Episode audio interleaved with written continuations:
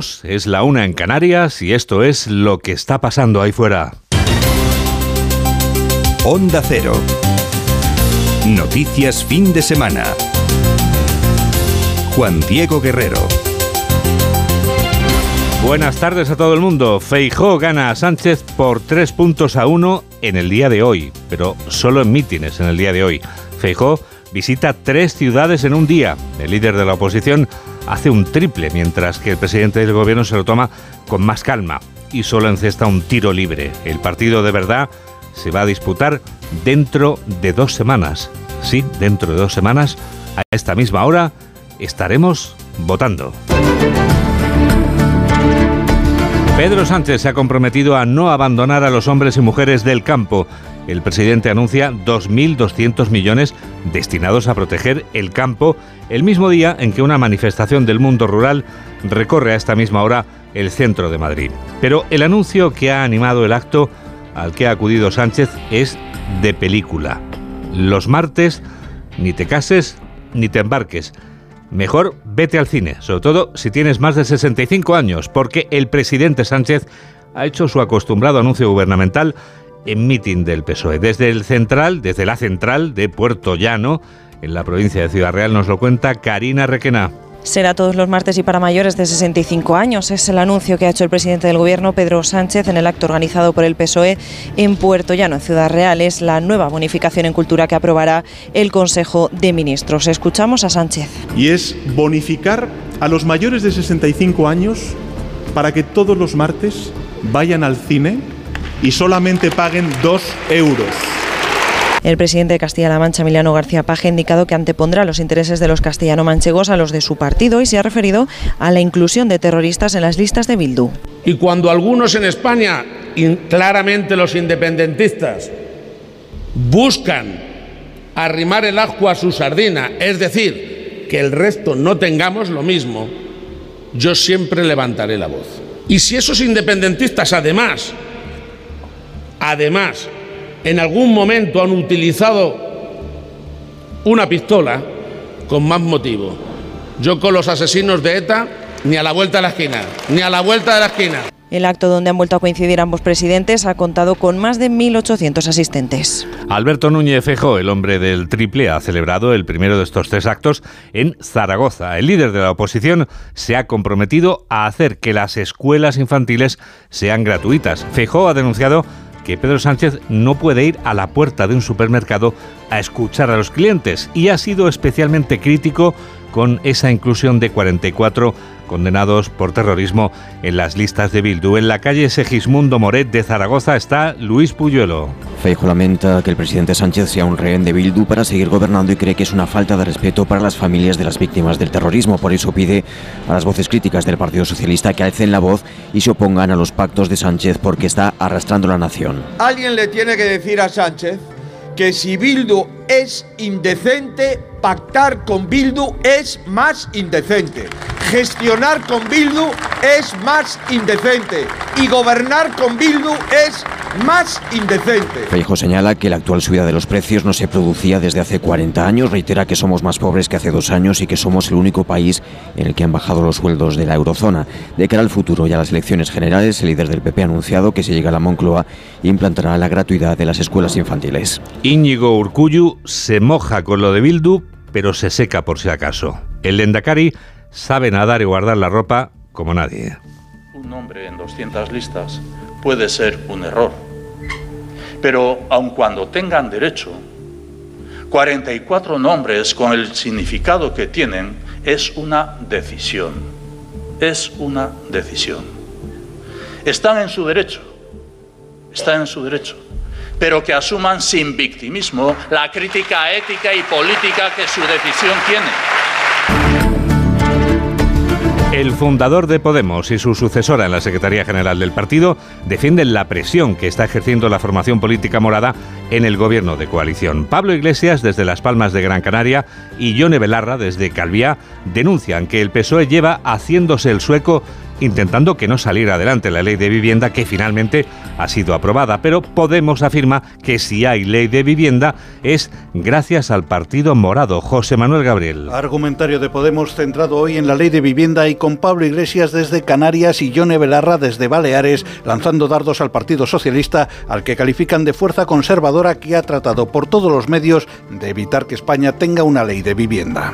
A mí no se me olvida escuchar al ministro Ábalos diciendo la vivienda es ante todo un bien de mercado. A mí no se me olvida el señor Ábalos diciendo que la vivienda es un bien de mercado. Joan Clos fue ministro del Partido Socialista y alcalde de Barcelona del Partido Socialista. Que ha sido el señor Joan Clos al frente de la patronal inmobiliaria, un exministro socialista, el que ha estado también poniendo palos en las ruedas toda la legislatura para que no tuviéramos la primera ley de vivienda de la democracia. Belarra ha dicho que el Partido Popular es una derecha golpista y asalvajada que debería estar ilegalizada y ha recordado que el 28M será un referéndum sobre la vivienda en el que el voto de cada ciudadano valdrá lo mismo que el de los empresarios capitalistas o el de los periodistas corruptos. Santiago Abascal ha repartido cera a derecha e izquierda. El PP no no se libra porque lo define como el PSOE, con 10 años de retraso. El líder de Vox, que se encuentra en Barcelona, rechaza derogar el sanchismo porque lo que quiere es cambiar todas las políticas del gobierno y no ha rehuido el debate sobre los condenados por pertenencia a ETA en las listas de Bildu. Jorge Infer. Santiago Bascal denuncia que los socialistas tengan como socios a 44 terroristas. Ha dicho, asegura que Pedro Sánchez ha puesto a España del revés, haciendo que se confunda el bien con el mal y provocando que las víctimas estén desconsideradas. Señala que solo hace falta que la Moncloa les invite a champán a los integrantes de Bildu después de pactar con ellos en los ayuntamientos tras el 28 de mayo. Ha salido Sánchez allí desde el jardín de la Casa Blanca porque lo han echado fuera con el micrófono a ponerse solemne y a musitar una especie de distancia, diciendo que no todo lo que es legal es decente. El que no es decente es Pedro Sánchez. El líder de Vox también ha centrado sus palabras en el Partido Popular, al que acusa de ser el Partido Socialista con 10 años de retraso. Vuelve a cuestionar la idea de la lista más votada, que algo que asegura solo serviría para ceder al PSOE gobiernos autonómicos. Tampoco le parece correcto derogar el sin que haya un ánimo restaurador que a su juicio solo instauraría su formación. Están simplemente viendo pasar el tiempo, como la puerta de Alcalá, esperando que lleguen las elecciones y a ver si el desgaste de los otros les da el poder, para hacer un simple relevo, para decir quítate tú que me pongo yo, para que donde esté el culo de Sánchez se ponga el culo de otro señor. Ha sido un discurso lleno de críticas por parte de Abascal, también hacia la actual alcaldesa de Barcelona. Su juicio ha convertido una ciudad próspera en una ciudad llena de delincuencia. Ada Colau va a dejar de ser esa alcaldesa de Barcelona si se cumple lo que pronostica el sondeo de la vanguardia. El candidato más votado en Barcelona sería el socialista Jaume Colboni, que conseguiría un concejal más que la actual alcaldesa y candidata de los comunes. Desde la ciudad condal informa Ricard Jiménez. La encuesta de la vanguardia sitúa a los socialistas de Jaume Colboni en primera posición, con una ligera ventaja sobre la candidatura que lidera el exalcalde Xavier Trias. Ambos empatarían a 10 concejales, uno más que los que conseguiría la líder dels comuns y actual alcaldesa Ada Colau. Los resultados también marcan la tendencia a la baja de Esquerra, que vería reducida a la mitad la cosecha de concejales obtenida en las elecciones del 2019, cuando la candidatura de Ernest Maragall se erigió como la más votada. Los resultados que apunta esta encuesta certificarían, por otra parte, la desaparición de Ciudadanos del mapa político barcelonés, sin que Valens, la escisión del partido, consiga rescatar una parte significativa del voto. Quien sí entraría por primera vez en el ayuntamiento sería Vox con cuatro concejales y el PP conseguiría tres. Barcelona, la ciudad en la que se encuentra Ricard Jiménez, se ha convertido en escenario de una concentración de policías nacionales y guardias civiles. Los tres sindicatos policiales que han convocado el acto denuncian acoso a sus agentes en Cataluña, Ricard. Los sindicatos Jusapol, Jucil y Jupol se han manifestado ante el Palau de la Generalitat para denunciar el abandono del gobierno español a los agentes de la Guardia Civil y Policía Nacional destinados en Cataluña.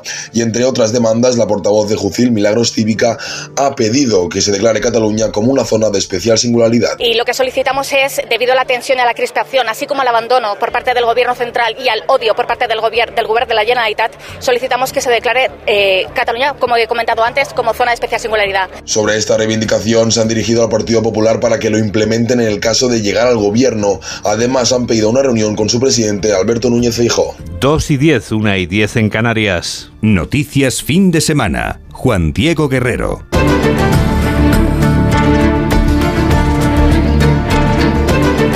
La manifestación convocada en la capital de España por la plataforma SOS Rural ha arrancado hace una hora de la tarde, hace una hora apenas, en la glorieta de Atocha, que es donde se encuentra el Ministerio de Agricultura, Pesca y Alimentación.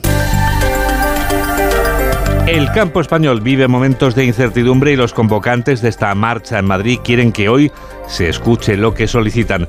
¿Cuáles son esas reivindicaciones? Pedro Pablo González el uso prioritario de las tierras agrícolas para la producción de alimentos, la prohibición por ley de cualquier otro uso industrial que lo sustituya en las tierras de regadío, garantizar la soberanía y la seguridad alimentaria nacional o el cumplimiento íntegro de la ley de la cadena alimentaria son algunas de las reivindicaciones del movimiento SOR Rural. Carlos Bueno y Víctor Vicedo son portavoces de esta agrupación. Reivindicar y defender nuestras actividades vemos cómo peligra nuestro trabajo, nuestras actividades y nuestra forma de vida. No hay relevo generacional ni puede haberlo mientras la agricultura no sea rentable. Basado en el espíritu de los chalecos amarillos franceses y sobre todo en los movimientos campesinos ciudadanos de Países Bajos que obtuvieron allí un 20% de los votos en las últimas elecciones, SOR Rural está formado por cientos de pequeñas organizaciones, sobre todo del levante español. No cuentan con el respaldo de las organizaciones profesionales y cooperativas agrarias, a las que acusan de estar vendidas a un gobierno que vive al margen del mundo rural. 2 y 11, 1 y 11 en Canarias. Onda Cero.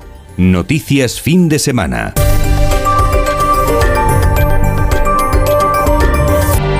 Madrid y Barcelona se convierten este domingo en escenario de dos acontecimientos festivos que generan beneficios económicos.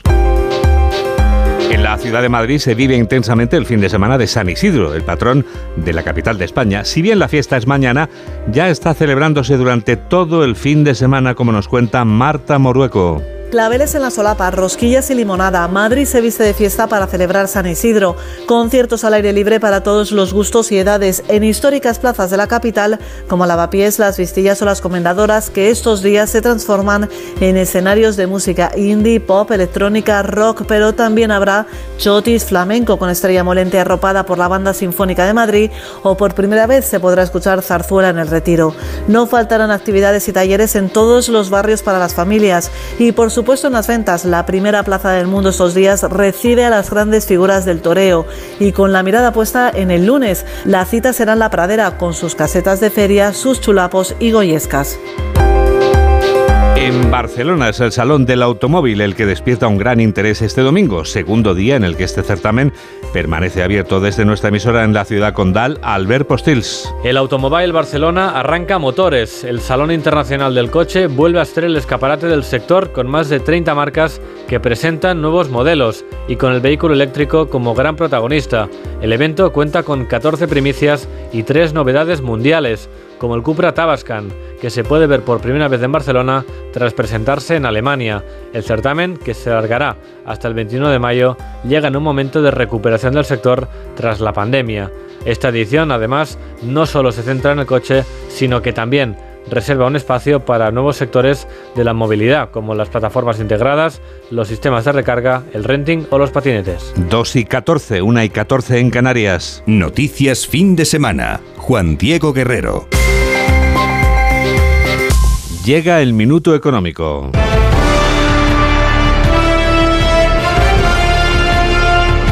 Hoy Ignacio Rodríguez Burgos, tal vez desde una galaxia muy, muy lejana, nos explica en un minuto qué tiene que ver la inteligencia artificial con las armas nucleares. Una de las grandes maldiciones chinas siempre nos alcanza Vivimos tiempos interesantes, demasiado interesantes. En menos de un parpadeo, la inteligencia artificial absorberá este texto y lo incorporará al cerebro mundial digital como cualquier otro, música o conocimiento. En muy pocos años hemos tenido que superar a la gran recesión, luchar contra una pandemia, enfrentarnos a la guerra imperialista lanzada en Europa por el último dictador ruso y ahora en lo que tarda un microchip en reaccionar, estamos inmersos en la nueva revolución industrial, la que protagoniza la inteligencia artificial. El programa de inteligencia artificial más famoso es el chat GPT de la empresa OpenAI, que paga a sus trabajadores el salario mínimo, pero no es más que uno de los miles de productos, plataformas, algoritmos y diseños de inteligencia artificial, ni siquiera es el más potente. En cualquier caso, él y sus compañeros transformarán el mercado laboral, la economía y la sociedad. La Comisión Europea quiere una regulación. Un grupo de científicos ha pedido una pausa en el desarrollo de estos artilugios y el mensaje ha tenido poco éxito. ¿Qué garantía hay de que pare todo el mundo? Con las armas nucleares no se hizo. El problema es que en la primera revolución de las máquinas, la del carbón, el ser humano tuvo generaciones para adaptarse. En la segunda, en la del petróleo y electricidad, el tiempo de aprendizaje se redujo a dos o tres generaciones. En la digital apenas una, es la servidumbre de la biología. En la era de la inteligencia artificial habrá que aprender su uso a la vez que se la conduce, con un robot sentado a nuestro lado, un robot que en cualquier momento puede que reclame el volante. Y no sabemos si habrá vehículos y asientos para todo el mundo, para todo el mundo biológico. Para todo el mundo biológico, nos preguntamos, ¿viene soleada o lluviosa la semana que está a punto de empezar? Mamen Rodríguez Astre. Pues será típica española con fresquito en el norte, donde no superarán los 15, y calor en el sur, donde llegarán a los 32 con menos agua. El lunes y el martes sacarán el paraguas en el norte de Galicia, las comunidades cantábricas y pirineros, y también podrían hacerlo en el este de Castilla y León con chubascos tormentosos de nuevo por la tarde en Cataluña y de forma más dispersa en puntos del este de la península. A partir del miércoles no se esperan cambios. Semana de Rebeca con temperaturas en el norte entre 5 y 10 grados por debajo de lo normal. Enseguida les vamos a dar la vuelta al mundo en 80 segundos.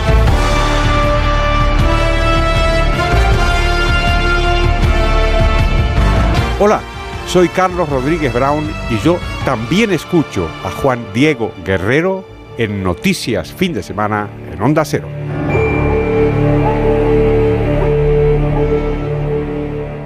No pego ojo con el pitido de oído. Toma Sonofim. Sonofim contiene ginkgo biloba para una buena audición y melatonina para conciliar el sueño. Pitidos, Sonofim, de Pharma OTC. El cuidado de nuestro planeta necesita que avancemos hacia la economía circular, reducir, reutilizar, reciclar, transformar los residuos en recursos. Con este fin, hace seis años Ecoembes creó en Logroño The Circular Lab, el primer centro de economía circular de Europa. Allí se investigan y se impulsan proyectos de innovación que diseñan el futuro de los envases y su reciclado. Hablaremos de todo ello el 16 de mayo en Julia en la Onda, que se hará en directo desde el centro de Circular Lab de Ecoembes en Logroño. El martes 16, a partir de las 3 de la tarde, Julia en la Onda, con Julia Otero. Te mereces esta radio. Onda Cero, tu radio. Síguenos en Twitter en arroba noticias FDS. 2 y 18, 1 y 18 en Canarias. Es el momento del Foreign Affairs. Noticias del resto del mundo. ¿Dónde empezamos, Laura? En Alemania, segundo país que visita Zelensky en las últimas 24 horas tras su viaje a Italia, donde pidió ayer al Papa que se sume a su plan de paz en Ucrania. En Berlín ha sido recibido con honores militares por el canciller Scholz después de reunirse con el jefe del Estado alemán. Zelensky se ha mostrado muy agradecido por la mayor partida militar entregada hasta ahora a Kiev por el gobierno germano, valorada en 2.700 millones de euros. Zelensky, que esta tarde va a recibir el premio Carlomagno en la ciudad de Aquisgrán, ha descartado cualquier ataque a iniciativa de Ucrania en suelo ruso. Corresponsal en Berlín, Paola Álvarez. No tienen ni la intención, ni las fuerzas, ni las armas para plantearse un ataque a territorios rusos, así de claro zanjaba Zelensky los rumores este mediodía en Berlín, una afirmación que ha servido a Scholz para frenar también las preguntas sobre posibles envíos de cazas. Alemania, que acaba de aprobar nuevo apoyo militar por valor de 2.700 millones de euros, se concentra en potenciar las capacidades defensivas y no de ataque de Kiev. La contraofensiva ucraniana tiene como objetivo defender su propio territorio e intentar que las tropas rusas se retiren. De eso es de lo que hablamos cuando hablamos de defender la paz en Ucrania. A pesar de negativas concretas, Scholz renueva el compromiso con Ucrania, también con su futuro en la Unión Europea. El premio Carlomagno que recibe hoy Zelensky es el más importante en este ámbito. Continúa, entre tanto, la resistencia ucraniana a la invasión rusa con avances de los de Wagner en las últimas horas en Bakhmut. Lo confirman los paramilitares rusos que ayer admitían logros también en el lado de las tropas ucranianas más al noroeste de esa ciudad situada al este de Ucrania. Esta pasada noche la defensa antiaérea de Kiev derribaba tres misiles de crucero y 25 drones rusos. Al parecer Rusia atacó con drones Shahed y misiles Kalibir desde buques en el Mar Negro y también con misiles de crucero. Ucrania, por cierto, conmemora hoy el Día de las Madres, uno de los días más más tristes con miles de ucranianas que están llorando a sus hijos caídos en una guerra en la que Kiev quiere resistir y por ello insiste en pedir munición y armas de largo alcance. Tras el anuncio de la ayuda militar alemana, el alto representante para la política exterior de la Unión Europea, Josep Borrell, anunciaba desde Estocolmo este fin de semana que los 27 van a acelerar la entrega de munición a Ucrania precisamente para mejorar su respuesta ante la ofensiva rusa. Cuando hablamos de esta guerra, debemos hablar sobre el alcance de las municiones, porque los rusos están bombardeando desde muy lejos. Los ucranianos deben tener la capacidad de alcanzar la misma distancia, el mismo alcance. No cualquier tipo de munición es útil para ellos. Kiev denuncia ataques rusos anoche en Ternópil, al oeste del país, ciudad de origen de los representantes ucranianos en Eurovisión, mientras se celebraba el festival. Se informa además de cinco muertos en la región de Kherson, al sur de Ucrania, al detonar un explosivo que había sido abandonado por las fuerzas rusas. Es una jornada clave la de este domingo en Turquía por las elecciones parlamentarias y presidenciales que se celebran en este país. Son comicios decisivos, Laura, y vamos a explicar por qué. Porque es la primera ocasión, Juan Diego, en la que el presidente Tayyip Erdogan ve amenazada su continuidad en el poder, donde ha permanecido en los últimos 20 años. La crisis económica y unas encuestas que dan ligera ventaja a la oposición, liderada por el candidato socialdemócrata Kemal Daroglu, le sitúan cerca de la puerta de salida. No está clara la reacción de Erdogan en caso de verse apeado de su gobierno, según los analistas turcos, que recuerdan además que no sería el primer mandatario autoritario que no acepta el resultado. Lo que espera la mayoría de los electores es que ese resultado sea bueno para su país. Vine aquí muy temprano para votar, ahora veo que está viniendo más gente. Tengo esperanza de que suceda lo mejor para nuestro país. He votado y estoy muy feliz de haberlo hecho aquí en Estambul. Veo además que está todo muy bien organizado y creo que hoy es un día feliz para Turquía. En estos comicios cruciales, Juan Diego, están llamados a votar 61 millones de ciudadanos turcos. Y en Tailandia también, Laura, están votando este domingo con aires de cambio. Celebran elecciones generales y la oposición prodemocrática parte también como clara favorita y con opciones de arrebatar el gobierno al primer ministro Chan Oba, general golpista que gobierna como civil desde hace una década. Aquí le escuchamos tras votar a primera hora pidiendo a su pueblo que participe masivamente. Hoy es el día de las elecciones, como debe ser un sistema democrático. Me gustaría invitar a personas de todo el país, de todas las edades y género, que puedan ejercer este derecho a que vayan a votar. Los electores convocados a las urnas en Tailandia son 52 millones, de los que un 7,5% votarán por primera vez. Y es noticia también Israel, no solo porque hoy conmemoren en ese país los 75 años de la fundación como Estado. Sí, aparte de ese aniversario, como dices, la noticia es que se mantiene la calma en las horas posteriores a la tregua alcanzada anoche entre las autoridades israelíes y la yihad islámica tras semanas de escalada violenta con decenas de víctimas en Gaza. A su vez, el gobierno de Netanyahu ha levantado las restricciones de movimiento en los cruces fronterizos en la zona. Así ondeando la bandera de la paz, Laura, vamos terminando. La bandera de la paz, eh, Juan Diego, y de la música, porque esta sí que no conoce fronteras, lo hacemos para recordar a un grande y eterno. Someday, when I'm awfully low, when the world is cold, Un grande de nombre Frank y de apellido Sinatra, aunque su voz no necesita mucha presentación.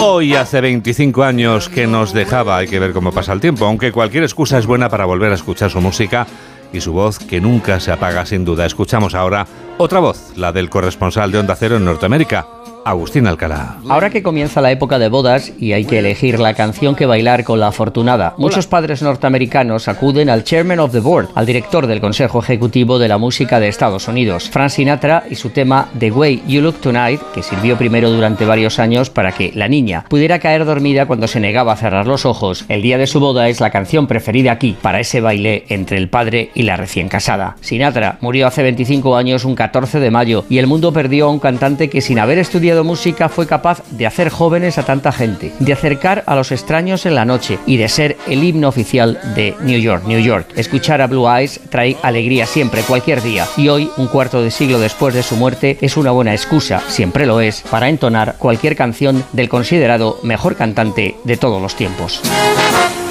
Touches my foolish 2 y 24, 1 y 24 en Canarias. Ha sido un resumen de Laura Gil. Hola, soy Mario Viciosa y yo también escucho Noticias Fin de Semana con Juan Diego Guerrero. ¿Nervioso por la vuelta al trabajo? Tranquilo, toma Ansiomet. Ansiomet con triptófano, lúpulo y vitaminas del grupo B contribuye al funcionamiento normal del sistema nervioso. Ansiomet, consulta a tu farmacéutico o dietista. Entonces dices que estos sensores detectan si alguien intenta entrar. Claro, y cubren todas las puertas y ventanas. Así que tranquilo, su despacho y todas las cosas que le importan también están protegidas. Si alguien intentara entrar, podemos verificarlo con las imágenes al momento. Y si detectamos un problema real, avisamos nosotros mismos a la policía. Protege tu hogar frente a robos y ocupaciones con la alarma de Securitas Direct. Llama ahora al 900-272-272. Síguenos en Facebook en Noticias Fin de Semana Onda Cero. Titulares del deporte con Alberto Fernández. Eduardo Camavinga se marchó lesionado anoche tras el 1-0 del Real Madrid ante el Getafe y hoy le han realizado pruebas. Hay buenas noticias. El francés sufre, Juan Diego, un esguince leve de rodilla y va a poder estar sin problemas el próximo miércoles en Champions League ante el Manchester City. Por cierto, los de Guardiola juegan a las 3 de la tarde contra el Everton. La victoria del Madrid anoche hace que el Barça no haya podido cantar el alirón antes del derby catalán de esta noche a las 9 contra el Español. A las 6 y media el Valladolid recibe al Sevilla. A las 4 y cuarto el Elche al Atlético de Madrid. En directo ahora mismo están jugando Celta de Vigo y Valencia. En el 25 de juego está ganando el Valencia gracias a un gol de Justin Kluivert. En segunda división el Racing de Santander está empatando también en el 23 a 0 contra el Eibar. En tenis tenemos Master 1000 de Roma con Bautista eliminado. En breve va a empezar el partido de Paula Badosa contra Marta Kostiuk. Resultados de Liga Endesa porque ahora mismo victoria de Manresa 8-1-8-2 ante el Río Breogán que les mantiene en la Liga Endesa en Liga CB. Antes 6-7-5-5 ha ganado UCAM Murcia Bilbao Y en motociclismo, en ese Gran Premio de Le Mans, que está en marcha la carrera de MotoGP con Betseki liderando a falta Manresa salvado, sí, ya lo hemos contado. En, MotoGP, liderando Betseki esa vuelta en la última en MotoGP. Accidente de Maverick Viñales con Peco Bañaya. También se han quedado fuera Alex Márquez y Marini. Y en Moto 2, victoria de Arbolino con caída de Pedro Acosta. Y en Moto 3, la gran noticia de la mañana: la victoria del alicantino Dani Holgado, que le coloca líder del mundial. Y ahora lo que va a pasar ahí fuera. Yolanda Viladecans avanza algunas de las noticias de la semana que viene, las noticias del futuro. Miramos al futuro con la campaña electoral en marcha y los mítines de los líderes políticos que no faltan ni un solo día y que seguirán en los próximos. Mañana es San Isidro, fiesta Madrid, pero el mundo sigue girando y el Eurogrupo se reúne en Bruselas. Son los ministros de Economía y Finanzas de la Eurozona que tomarán el pulso de la economía de la zona euro con nuevas previsiones económicas, superado ya el riesgo de una recesión técnica. Este lunes, además, Sanidad inicia las actividades del programa de prevención por temperatura temperaturas extremas que va a permanecer activo hasta el 30 de septiembre. Y el miércoles vamos a conocer los datos de consumo de fármacos en 2022 que también va a presentar el Ministerio de Sanidad. El martes es turno para los bomberos de todo el país. Se van a manifestar en Madrid para protestar contra la descoordinación que sufren en su operativa frente a incendios y a otras emergencias. Y el viernes conoceremos el premio Príncipe de Asturias de los Deportes. En nuestros días mundiales, JD Mira, mañana, Día Internacional de las Familias, muy importante. Sin duda. El martes, Día Mundial de la Luz y también de la Convivencia en Paz. El mm. miércoles, Día Mundial del Reciclaje y de Internet. El jueves, si tienes tiempo, vete a un museo, es el Día Internacional de los Museos. Perfecto. Y el viernes, un día muy importante también, es el Día Mundial del Médico de Familia. Importantísimo. Cómo queremos que nos cuiden los médicos y cómo tenemos nosotros que cuidarlos. Mamen Rodríguez Astre es quien produce y Jorge Zamorano es quien realiza este programa de noticias en el que ya nos despedimos con la banda de David Summers, que es de Madrid. Son los hombres G, que son de Madrid, y este número musical que suena en la víspera de San Isidro se llama Madrid. Madrid. Que yo soy de Madrid. Así de claro, quienes vivimos y quienes vinimos, llegamos un día a Madrid porque nuestra familia se ha trasladado aquí, hemos comprendido que sentirse de Madrid es fácil porque nunca nadie nos pregunta de dónde venimos, porque de verdad es cierto que aunque nunca podemos olvidar nuestra cuna, celebramos poder vivir en una ciudad así de acogedora. Por eso sientes que tú también perteneces a ella. Gracias por estar a ese lado de la radio y que la radio te acompañe. Adiós.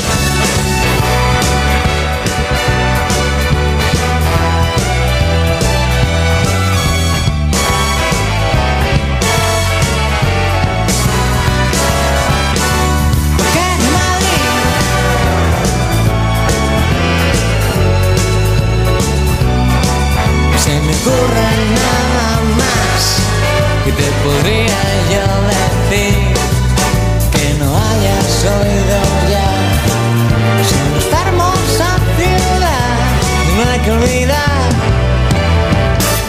Soy de Madrid. En esta pequeña. Ciudad vieja todo se quiere y no hay que olvidar